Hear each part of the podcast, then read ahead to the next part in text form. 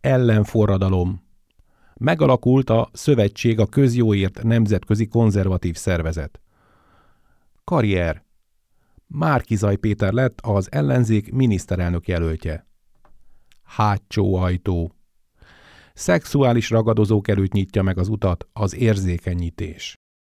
Üdvözlöm a kedves hallgatókat, ez itt az Igazság órája, az Alapjogokért Központ és a Karcefem közös műsora. Mai vendégeink Párkányi Eszter, az Alapjogokért Központ elemzője, és Kovács István, az Alapjogokért Központ stratégiai igazgatója. Szervusz Eszter! Szervusz Imre, köszöntöm a hallgatókat! Szia István! Szervuszok, és én is szeretettel köszöntöm a Karcefem összes hallgatóját. Én Círiák Imre vagyok, tartsanak ma is velünk! Újabb állomásához érkezett a nemzetközi jobboldali együttműködés. Ugye ennek a formálódását itt a műsorunkban is igyekeztünk mindig nyomon követni, de most egy nagyon fontos mértföldkőhöz érkeztetek el, ha jól mondom, mert létrejött egy nemzetközi szövetség, a szövetség a közjóért szervezet. Mi ennek a szervezetnek a célja, kik hozták létre, és milyen szerepet tölt be ebben az alapjogokért központ? Ja, alapjogokért István. központ most már elég régóta tapogatózik külföldre is, és talán ebben a műsorban is beszélgettünk arról, hogy a legszorosabb szövetségesünk az Ordo Juris, ugye egy lengyel intézet, ami nagyon hasonló profillal működik, mint az alapjogokért központ, ők is jogi fókusszal, de abszolút a politikailag releváns témákat és egy nagyon keresztény, konzervatív nemzeti álláspontból közelítenek hozzá, és velük már volt egy formális megállapodásunk, amit még tavaly írtunk alá, és azóta is több akciónk is volt közösen. Itt főleg az Eszter játszott ebben nagyobb szerepet, különböző petíciók, aláírásgyűjtések, de volt olyan is, hogy egyébként a Ordo Jurisnak az egyik vezetőjét egy európai testületből, ahova ő civil küldöttként van jelen, ki akarták rakni onnan csak azért, mert ő az abortussal kapcsolatban elmondta véleményét, ami egyébként egybeesett a keresztény állásponttal, és ez elég volt ahhoz, hogy a nagyon demokratikus Európai Unióban őt megpróbálják eltávolítani, és akkor is a alapjogokért központ is riadóztatott mindenkit, akit tudott, és sikerült ezt megakadályoznunk. Tehát az Ordo Jurisszal van most már egy hosszabb ideje tartó eredményes együttműködés, és ez nem is meglepő, hogy lengyel és magyar szervezetek adják az alapját a tágabb együttműködésnek, és azért ez a két nemzet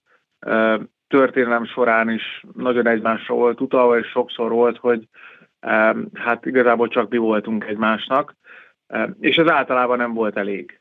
Tehát történelmi példából kiindulva gyakran küzdöttünk karöltve, hősiesen az utolsó töltényig, és veszítettünk. És éppen ezt elkerülendő döntöttünk úgy, hogy tovább szélesítjük az együttműködést, és létrehozunk egy olyan szövetséget, amelyik a lehető legszélesebb, tehát egyelőre Európából, de távlati célok között az egész világról tudja majd egyesíteni azokat a szervezeteket, amelyek hasonlóképpen gondolkodnak. Hát egyáltalán nem meglepő, hogy kézenfekvő lett egy cseh és egy szlovák partnerünk is. Ezzel ugye a visegrádi együttműködés az, az megvalósult ezen a szinten is, és ami szerintem egy kicsit meglepőbb, de aki azért követi az európai politikát, annak nem, hogy a Visegrádon túli első partnerünk az pedig Olaszországból érkezik, egy konzervatív szervezet, egy alapítvány, és ők is részesei kívánnak lenni annak a konzervatív forradalomnak, amelyik szerintem világszerte, de kimondottan Európában és az Egyesült Államokban zajlik, és amelyikben Magyarország, Budapest egy, egy nagyon erős katalizátor szerepet tud betölteni. Nem véletlenül ezért, hogy Budapest és Varsó a két székhelye a most létrejövő szövetségnek is, és ehhez csatlakoztak a mai napon a többi országból jövő szervezetek is.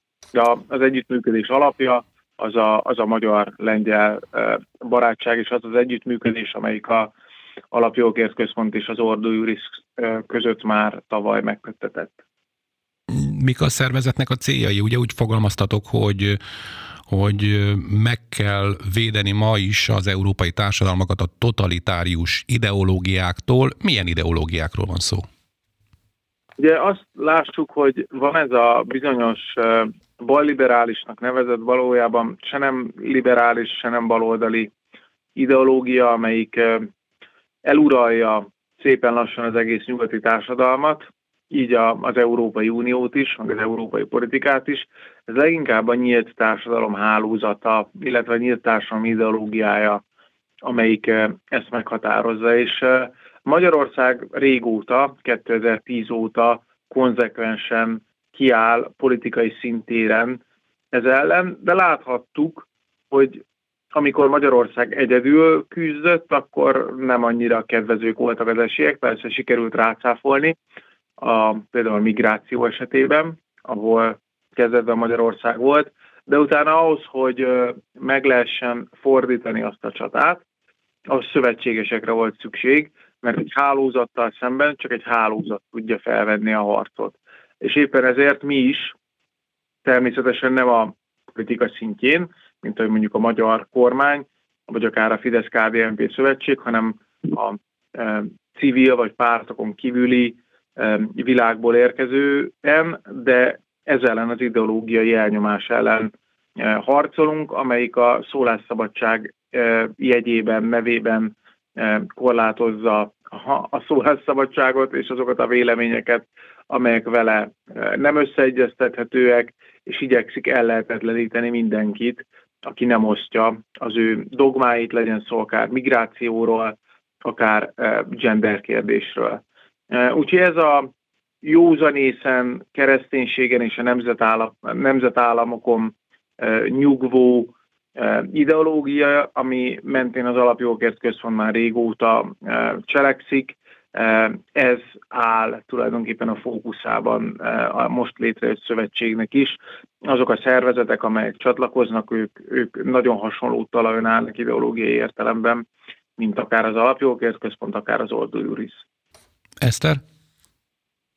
Csatlakozom Istvánhoz. Valóban itt egy konzervatív reneszánszról van szó Európában, és ennek az egyik zászlós folyója Magyarország, hát illetve Lengyelország és ezt egy, akár egy ellenforradalomnak is lehet nevezni, ugyanis mi itt a, a kelet-közép-európai régióban be vagyunk oltva az ilyen totalitárius ideológiák ellen. A 20. században épp elégszer megtapasztalhatták a nemzeteink, hogy milyen az, amikor egy ilyen, egy ilyen kíméletlen, ellentmondás nem tűrő ideológia uralja a társadalmat, és a közbeszédet, úgyhogy szerintem nem véletlen, és ne, teljesen jó, hogy ebből a régióból indul ki ez a kezdeményezés. Itt vannak a legerősebb konzervatív vástyák, és örömteli, hogy nem csak a V4, hanem, hanem ugye Olaszország is csatlakozott ehhez, remélhetőleg a jövőben még többen fognak, ugyanis, hogy István is mondta, hogy hálózat ellen csak hálózattal lehet küzdeni, és hogy tudjuk, hogy együtt erő vagyunk, szerte szét gyöngeség, így össze kell fognunk. És az is örömteli egyébként, hogy vannak a többi európai országban is olyan szervezetek, akik hozzánk hasonlóan gondolkodnak és küzdenek a mindennapokban azért, hogy az az Európa, ami az elmúlt évtizedekben elhagyta a keresztény gyökereit, az, azt meg lehessen fordítani, és visszatérhessünk az alapokhoz, ugyanis nagyon sokan hát talán nem tudják, nem beszélünk eleget róla, hogy a kereszténység nem csak eszmei alapokat adott Európának, hanem tulajdonképpen az élet minden területén volt hatása az oktatásban, az egészségügyben is a különböző szeretett kórházak, akár vagy ugye az egyetemek alapítása, a szerzetes rendek oktatási tevékenysége, illetve azok az emberi jogok, amiket napjainkban egyes szervezetek politikai, ideológiai célokból a progresszió oldalára igyekeznek állítani, és azt mondani, hogy igazából az emberi jogokat azokat különböző baloldali társadalomtudósok és gondolkodók alapozták meg, fel kell az emberek figyelmét arra, hogy a kereszténységben gyökerezik például az emberi életszentsége, vagy akár a nőknek az egyenjogúsága. Tehát uh, szerintem ezekre is érdemes helyezni a fókuszt, és minél több uh, ilyen szervezetet el tudunk érni Európában, akár nem csak itt a régióban, hanem uh, Nyugat-Európában, hiszen ott is vannak még, akik a józanész talaján állnak, annál több emberhez el tudunk jutni, és elmondani nekik ezt az üzenetet. Sőt, az ősrobbanás elméletét, aki megfogalmazta, az is egy szerzetes volt egyébként, azt hiszem, hogy Ferences szerzetes. A, szerintetek egyébként melyek az európai értékek, mert ti is az európai értékekre hivatkoztok, de szerintetek melyek azok? Hát ezen van ugye a, a legnagyobb vita jelen pillanatban, amikor vannak ezek a különböző csatározások, legyen szó akár a migrációról, akár a genderről, akár a jogállamiságról, ott ezek jogi köntösbe vannak burkolva, de valójában ideológiai kérdésekről van szó.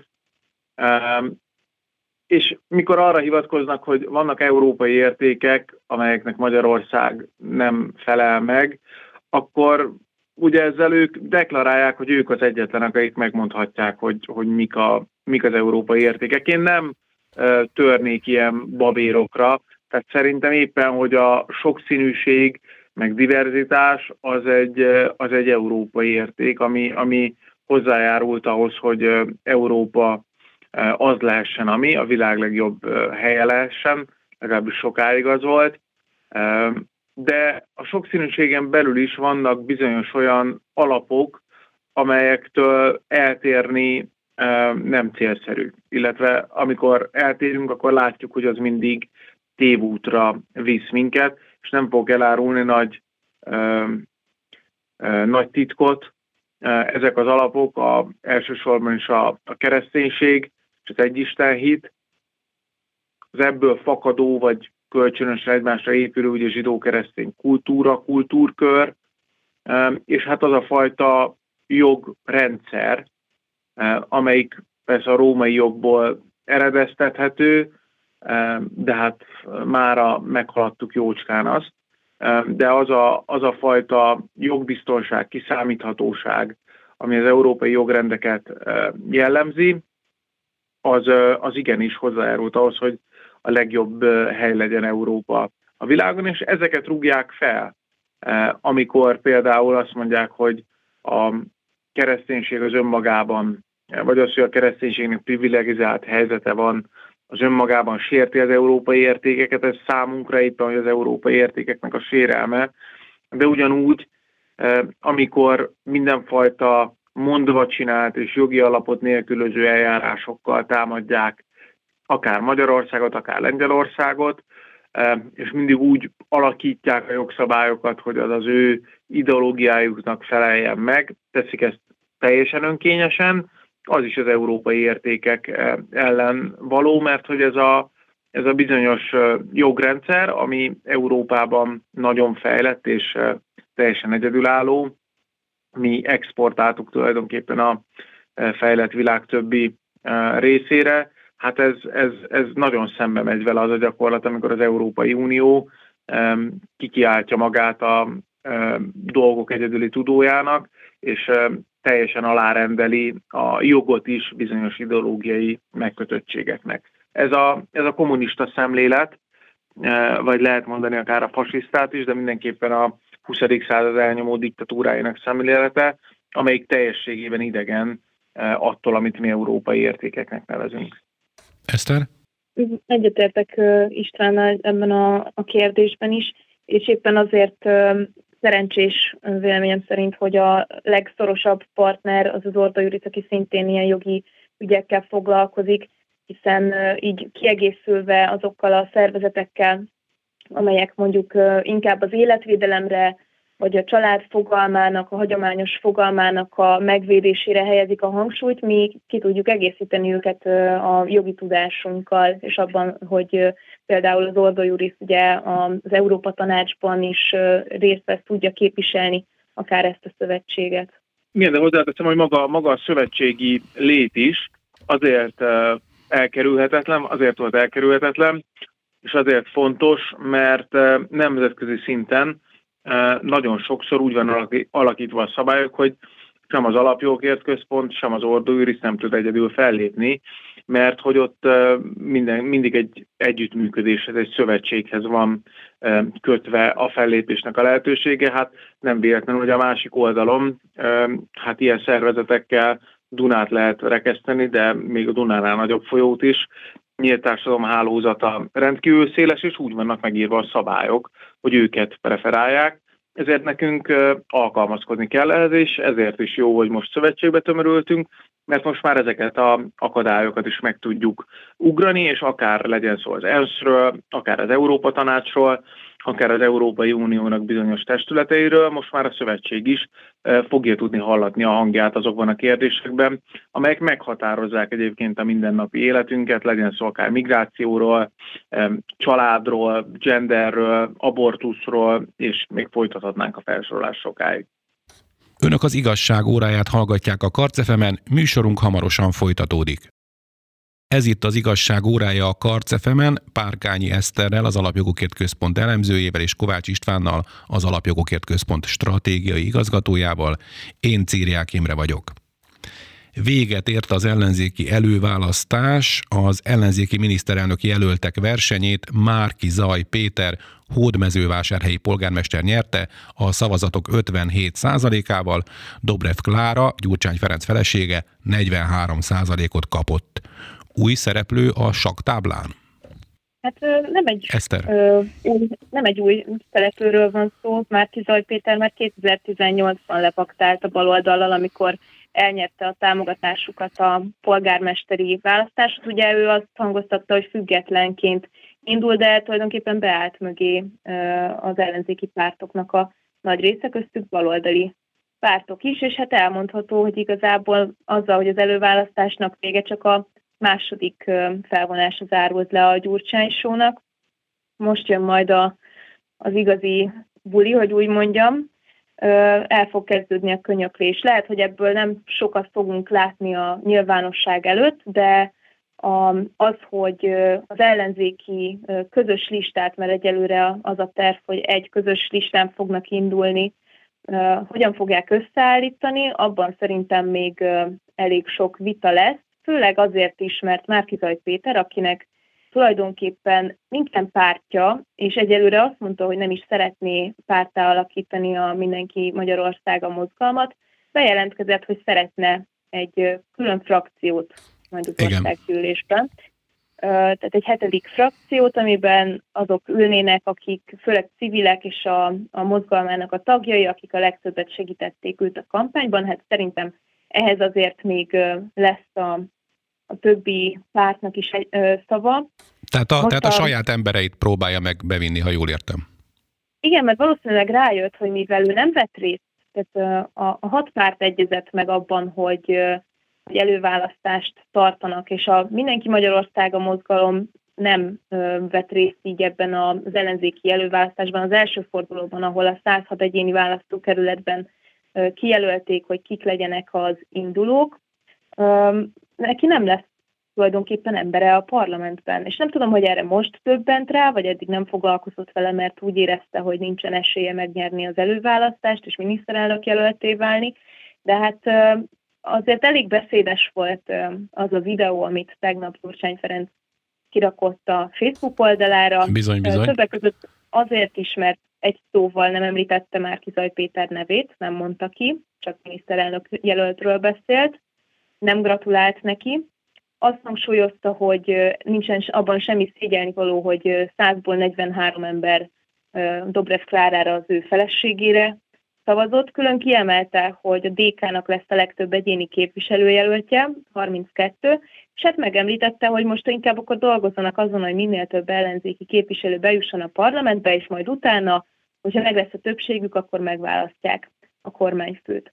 Bár tegnap az ATV-n Dobrev Klára tagadta, hogy ez egy nyílt hadüzenet lett volna, szerintem lehet eképpen értelmezni, úgyhogy Márki Zaj Péternek a helye az nincsen egyelőre biztosítva a kormányfői székben, nem csak azért, mert még meg kell nyernie a választást is, ami reméljük, hogy nem így lesz, de, de még érhetik meglepetések.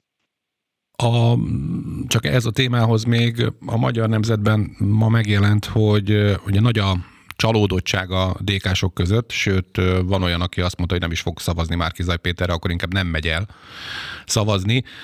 Szerintetek mitől lehet ez?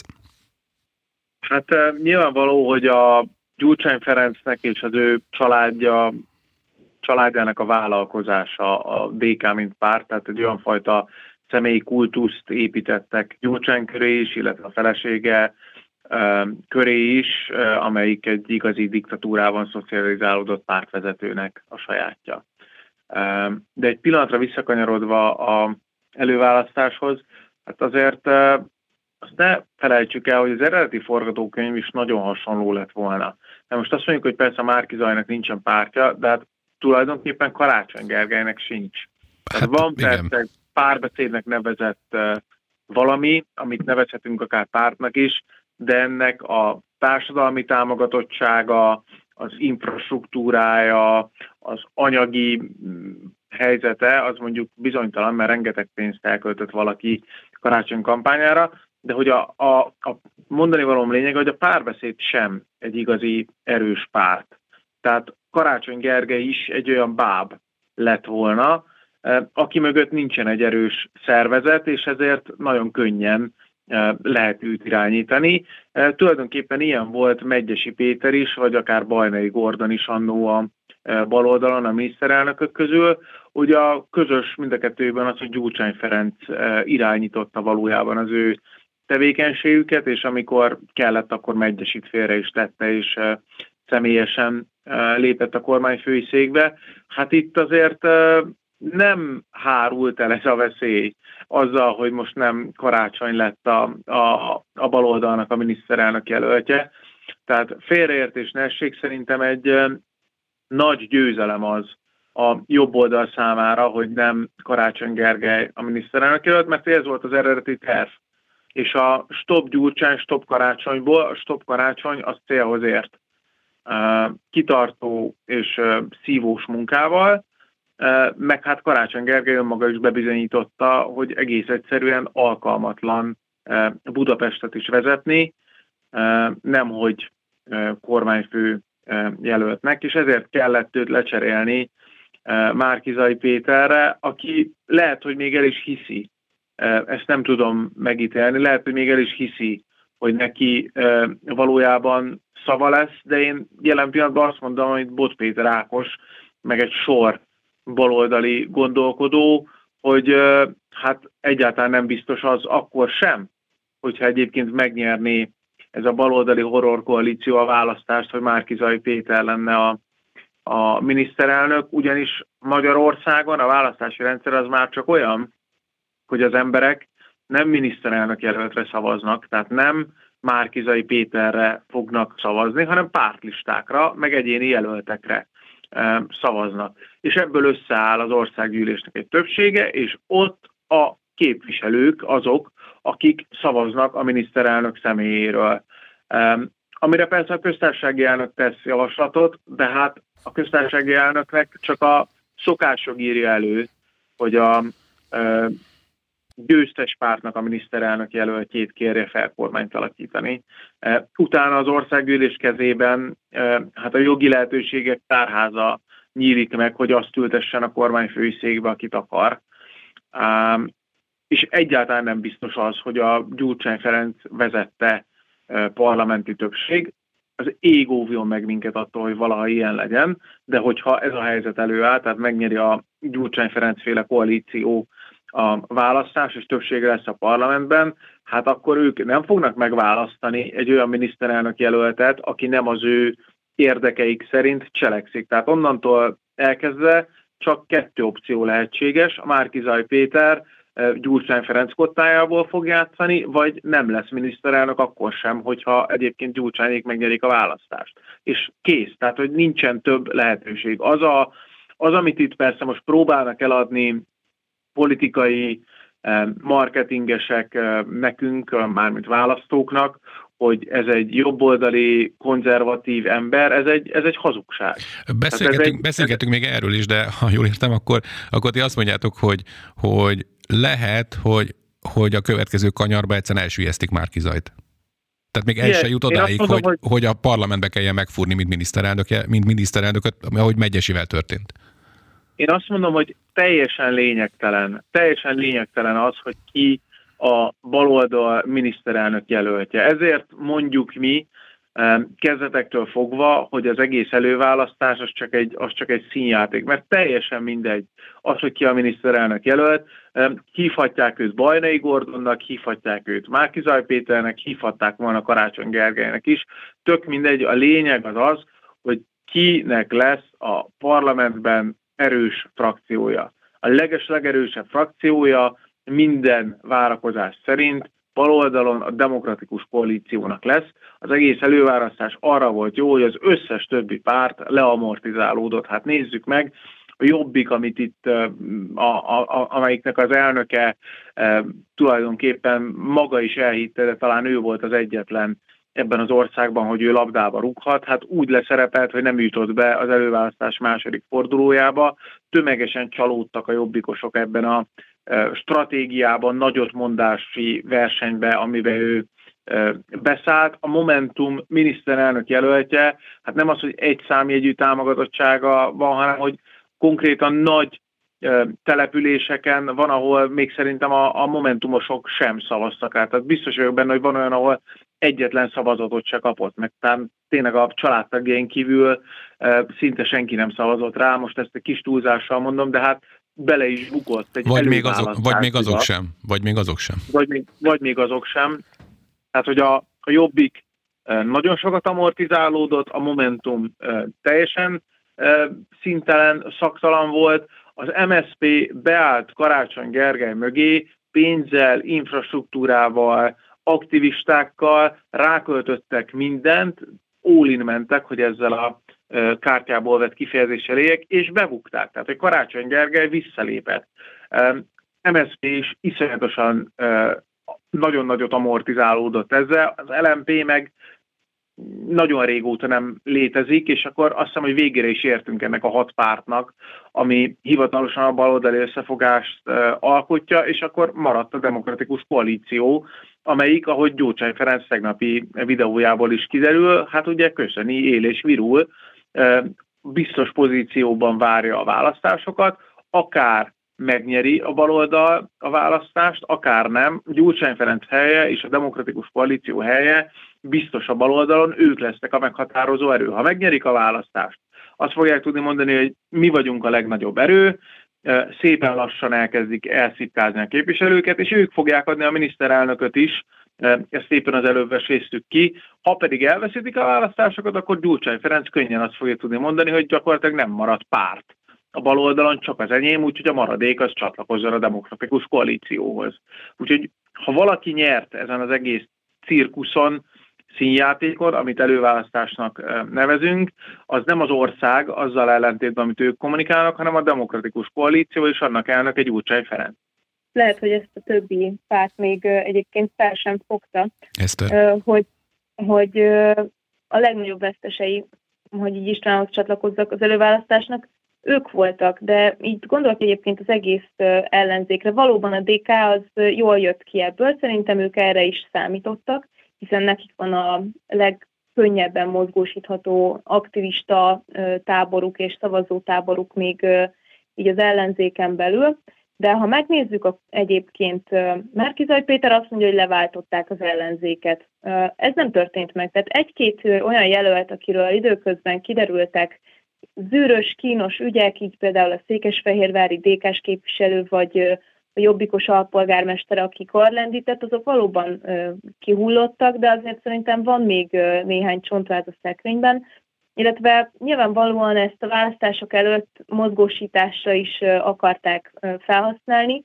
Az adataik szerint, legalábbis amit közöltek, összesen, tehát aki legalább egyszer szavazott, 850 ezeren vettek részt ezen az előválasztáson, ami a magyar felnőtt lakosságnak körülbelül a 10%-a, és egy töredéke annak, akik magukat mondjuk baloldali érzelműnek vallják, vagy ellenzékinek, tehát egyáltalán nem nevezném sikeresnek ezt a, az előválasztást és ezt a mozgósítást. Gyurcsány Ferenc a tegnapi videójában egyébként ki is mondta azt, hogy, hogy a DK megerősödött a, a, az előválasztásnak a hatására, illetve az előválasztás után, tehát megerősödve került ki a küzdelemből, ha jól, jól emlékszem, így fogalmazott. De térjünk most arra, hogy kicsoda Márkizaj Péter. Ti is említettétek, de Ugye ő független jelölt volt, vagy azt mondta magáról, hogy független jelölt, amikor elnyerte a hódmezővásárhelyi polgármesterséget, majd, ahogy ment előre ez a miniszterelnök jelöltségért folytatott verseny, tehát ez az előválaszt az előválasztós díj, úgy egyre inkább azt állította magáról, hogy ő tulajdonképpen jobboldali. Tényleg az? Hát nézd, senkitől nem vitatom el azt, hogy a identitását maga határozhassa meg. Várja, várja, István, ebben a, műsorban, ebben a műsorban beszéltünk már a transzokról, akik szerintem nincsenek, tehát az, az egy dolog, Igen. hogy valaki mit mond De magáról. Én tőlük, se, tőlük se vitatom el a jogot, én tőlük se vitatom el a jogot, hogy magukat nőnek gondolják a férfiak, csak, csak ők ne vitassák el tőlem, hogy én meg ezzel ne értsek egyet. Így Ugyanígy van. én nem vitatom el azt, hogy a Márkizaj Péter magát jobboldalinak tartja, az az egy biztos, hogyha ő jobboldali, akkor én valami egészen más vagyok, és szerintem a, a magyarországi jobboldali emberek kikérik maguknak az, hogy ők egy kalap alá kerüljenek Márkizai Péterrel, és nem azokért a dolgok miatt, amik még csak most kezdenek igazából felszínre jönni, hogy mennyire zavaros az ő múltja és jelene is, az, hogy a városházán hogyan ülteti nagyon nagy fizetéssel a maga embereit kulcspozíciókba, meg néha nem kulcspozíciókba, csak jól fizető pozíciókba, miközben azt mondja, hogy ő aztán itt szakít mindenfajta korrupcióval, sőt annak kér lehetetlen üldözője lesz. Szóval nem, nem ezért, mert ez nem jobboldaliság kérdés, ez egyszerűen őszinti, őszintétlenség. Na de hát azért mégiscsak az, hogy valaki, hogy Gyurcsány Ference, aki a velünk élő szocializmus, tényleg, aki, aki többet ártott ennek az országnak, mint a rendszerváltás óta bárki, aki sortüzet vezényelt 2006-ban a magyar állampolgárokra, aki beismerte, hogy hazudtak reggel, délbe meg este, és csőd szélére vitték az országot. Tehát, hogy azok után, amit Gyurcsány művelt, egy jobboldali ember nem állhat be mögé, már pedig Márkizai Péter pontosan ezt tette, és nem most, ugyanúgy, ahogy Eszter mondta, nem most tette ezt, hanem már a hódmezővásárhelyi választáson, amikor ő Gyurcsány embere lett, hiszen a Gyurcsány eh, Ferenc eh, támogatta, és persze lehet takarózni ezzel, hogy neki hivatalosan nincsen pártja, meg eh, most szeretnének létrehozni majd egy pártot. Hozzáteszem, hogy ez is egy ilyen nagyon bizonytalan és zavaros hátterű dolog. Honnan volt mindenfajta párt, meg szervezet nélkül pénz olyan fajta kampányra, ami, ami, ami, ami, amit láttunk az elmúlt napokban. Hát én csak a autóból figyeltem, hogy hogyan nőnek ki plakátok gyakorlatilag a földbe, és árasztják el Budapest utcáit, de hát nem csak a, nem csak a plakátokra kell itt gondolni, tehát hogy egy pártot létrehozni az egy rendkívül idő és pénzigényes dolog, így hogyha most valaki azt mondja, hogy ő semmiből gründolni szeretne egy pártot, legyen az akár mindenki Magyarországa mozgalom, vagy valami egészen más, így itt a pálinkás féle brigádra gondolok, amivel szintén van együttműködés a Márkizajnak, az egy, az egy nagyon zavaros hátterű dolog, és ott mindig felmerülnek a pénzügyi aggályok, külföldről finanszírozzák, honnan finanszírozzák. Úgyhogy én azt mondom, hogy a Márkizaj Péter biztosan nem jobboldali, és egy annyira zavaros múltú és jelenő ember, hogy azt még most mi el se tudjuk képzelni, de most, hogy felment a nagy színpadra, kiállt tényleg a pástra, és ő lett hivatalosan a miniszterelnök jelöltje a baloldali összefogásnak, egészen biztos vagyok benne, hogy az elkövetkezendő időszakban számos olyan információt fog a jobboldali sajtó feltárni, amelyik be is, fogja bizonyos, be, be is fogja bizonyítani, hogy az, amit ő árul, ez a tiszta kezű, lángoló szemű jobboldali image, ez egy, ez egy piárosok által a vegyészkonyhában összekocsvasztott recept, ami papíron működik, de az élet megcáfolja. Hát ugye, bocsánat, csak a, hadd legyek az ördög ügyvédje, ő maga mondja magáról azt, hogy, hogy marketinges, tehát biztos ért ehhez, de hát arra hivatkozik a jobboldaliságánál, hogy ő ugye rendszeresen jár templomba, és hét gyerekes családapa.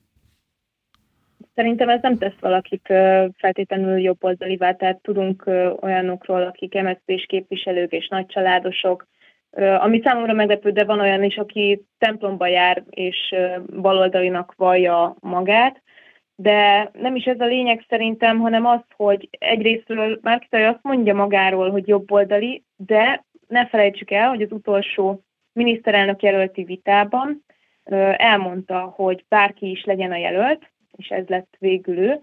Szó sincs arról, hogy konzervatív kormány alakulna Magyarországon, itt egy közös programot fognak végrehajtani, amiben lesznek zöld, meg baloldali elemek, meg hogy ő fogalmazott a liberálisoknak kedves, fontos pontok, tehát itt egy olyan emberről van szó, aki gyakorlatilag a hatalom érdekében hajlandó bármit végrehajtani, amit a többi párt megmond neki, amiben megegyeznek. Tehát szó sincs arról, hogy, hogy itt jobboldali programot akarna csinálni, vagy, és szerintem ezt egy jobboldali ember, egy konzervatív ember nem teszi meg, hogy, hogy mondjuk, nem tudom, liberálisoknak kedves pont például az abortusz, akkor, hogy még tovább megkönnyítsék az abortuszok végrehajtását, vagy éppen bevezessék az azonos neműek házasságát. Tehát uh, itt a hatalomvágy beszél szerintem uh, Márki Zaj Péterből.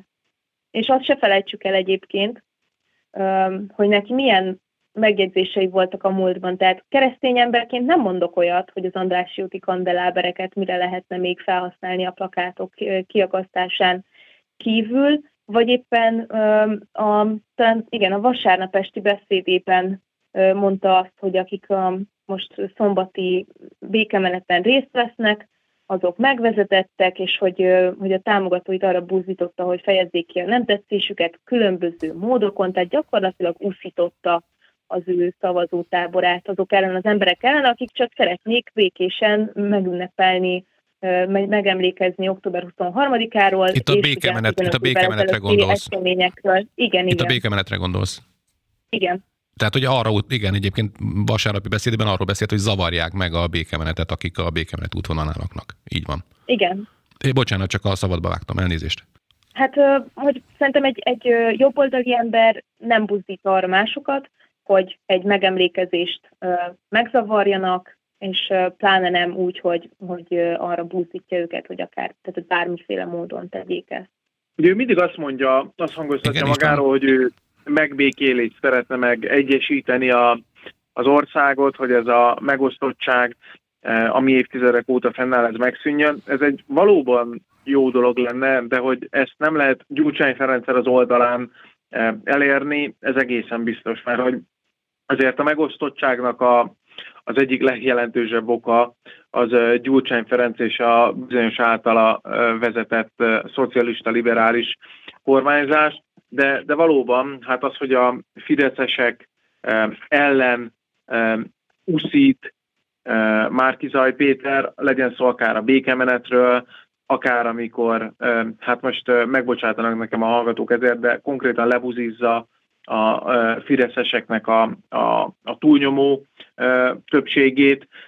Ezek, ezek nem a megbékélés irányába visznek, és hát az egész ember egy annyira agresszív, törtető és opportunista benyomást kelt, aki tényleg a hatalomért mindenre hajlandó, tehát én nem vitatom el tőle, hogy ő templomba jár, és persze járjon is templomba, meg nagyon szép dolog, hogy hét gyereke van, de hát kérem szépen a Donát László ő lelkész volt, és szerintem kikérni magának, hogyha jobboldalinak nevezné bárki, vagy ott van az az Iványi Gábor, akinek a aki szintén a Márki Zajnak a, a szekerét tolja, és magát abszolút baloldaliként apostrofálja, ő is ugye egy metodista lelkész, hát nem hiszem, hogy az, hogy valaki templomba jár, az önmagában a jobb oldaliság garanciája lenne. Amit ő ígér, már mint arra az esetre, több mindent ígér egyébként, de eléggé az rajzolódik ki, hogy ő teljesen újra, megpróbálna teljesen újra rajzolni ugye azt, ami most Magyarország. Szerintetek szükség van itt egy ekkora totális felfordulásra? De figyelj, mond ő, mond ő mindent. Tehát, hogy ő, ő azt is mondja, hogy ő elszámoltatja a 2010 előtti időszaknak a, De hát ott a, van Dobrev a, az ügyeit is. Hát meg Gyurcsány Ferenc, hát persze. Tehát, kérem szépen, a, ő, tehát azokat akarja elszámoltatni, akiket ő, a, akik őt a miniszterelnöki székbe segítik. Hát ez így semmiképpen nem fog összejönni. Pláne úgy, hogy egyébként az összödi beszédet mentegeti és igazságbeszédnek hívja. Egy jobboldali ember től ezt azért nem várnám. Természetesen össze, össze-vissza beszél, és látszik, hogy éppen azt mondja mindig, ami, amiről úgy gondolja, hogy az a, az a hatalomba kerülését segíti. Én nem tudom, hogy ő ezt a agymenést, amiről már itt a műsorban is beszéltünk, hogy itt mindenfajta kétharmados szabályt, alaptörvénytől a különböző közjogi kinevezésekig felrugnának egyszerű többséggel, hogy ezt ő komolyan gondolja, vagy, vagy nem. Azt én nem tudom megmondani. Azt kérdezhet, hogy szükség van-e szerintem ilyen változásra. Hát Szerintem nincsen szükség, de nem ez a lényeg, hanem hogy a magyar választók kétharmada szerint szüksége van-e ilyen változtatásra, mert hogy biztos, hogy van a másik oldalon olyan, aki, sőt, hát vannak, akik úgy gondolják, hogy nem volt szükség az alaptörvényre sem, de az alaptörvény attól legitim és jó, hogy azt a országgyűlési képviselők kétharmados többséggel, tehát egy minősített többséggel fogadták el. Én nem vitatom el azt, hogyha valaha a baloldal kétharmados többséget szerez, akkor nekik joguk van ahhoz, hogy egy olyan új közjogi keretrendszert alakítsanak ki, ami nekem persze biztos, hogy nem fog tetszeni, és biztos, hogy fel is fogom ellene emelni a szavamat, de hogy nekik ez joguk lesz, vagy joguk lenne, az biztos, és remélem, hogy a Jóisten megvéd minket ettől, hogy valaha ilyen helyzet legyen. De hát az, amit itt most már hónapok óta ők művelnek, ez a fajta ilyen egymásra licitálás, hogy ki fog nagyobb koncepciós pereket szervezni, miközben a országgyűlés által megválasztott közjogi tisztségviselőket bebörtönzik, van, akit őrületbe kergetnek, szellemileg törik meg, folyamatosan ugye a egzisztenciájukat fenyegetik a, a, a bárkinek, akinek valaha köze volt a, ehhez a holdudvarhoz, nem is kell, hogy ő, neki politikai hatalma volt, mert egy színházigazgatót is fenyegetnek, akinek aztán a politikához vajmi kevés köze van. Tehát, hogy én, én csak bízom benne, hogy lesz annyi belátás, akár Márkizai Péterbe, de inkább az ő főnökébe, hogy egy ilyenbe nem vágna bele egy választási győzelem esetén, de, de hát láttuk, hogy azért benne sok gátlás nincsen, meg 2006-ban is a saját népére támadt. Progresszív hírünk következik. Ma is az Alapjogokért Központ szemléjéből válogattunk. Hatalmas felháborodást váltott ki a közösségi médiában egy rút tánc oktató hirdetése. Azt hiszem, hogy Tiffany Huiber, Huibnernek ejtik az ő nevét, de hát Tiffany, nevezzük Tiffanynak. Tehát Tiffany egy rúttánc oktató hirdetése, mely szerint már 7 éves gyerekeknek is oktatná az erősen átszexualizált sportot.